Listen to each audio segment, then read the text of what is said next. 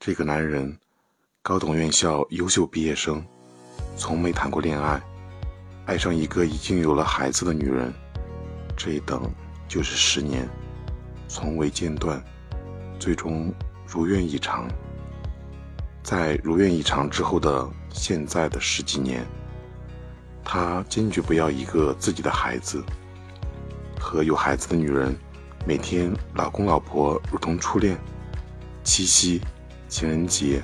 生日、结婚纪念日，每天都过，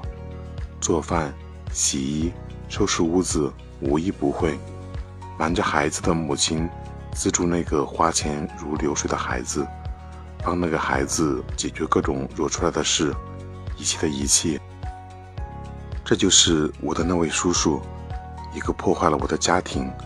却被我奉为人生楷模的男人。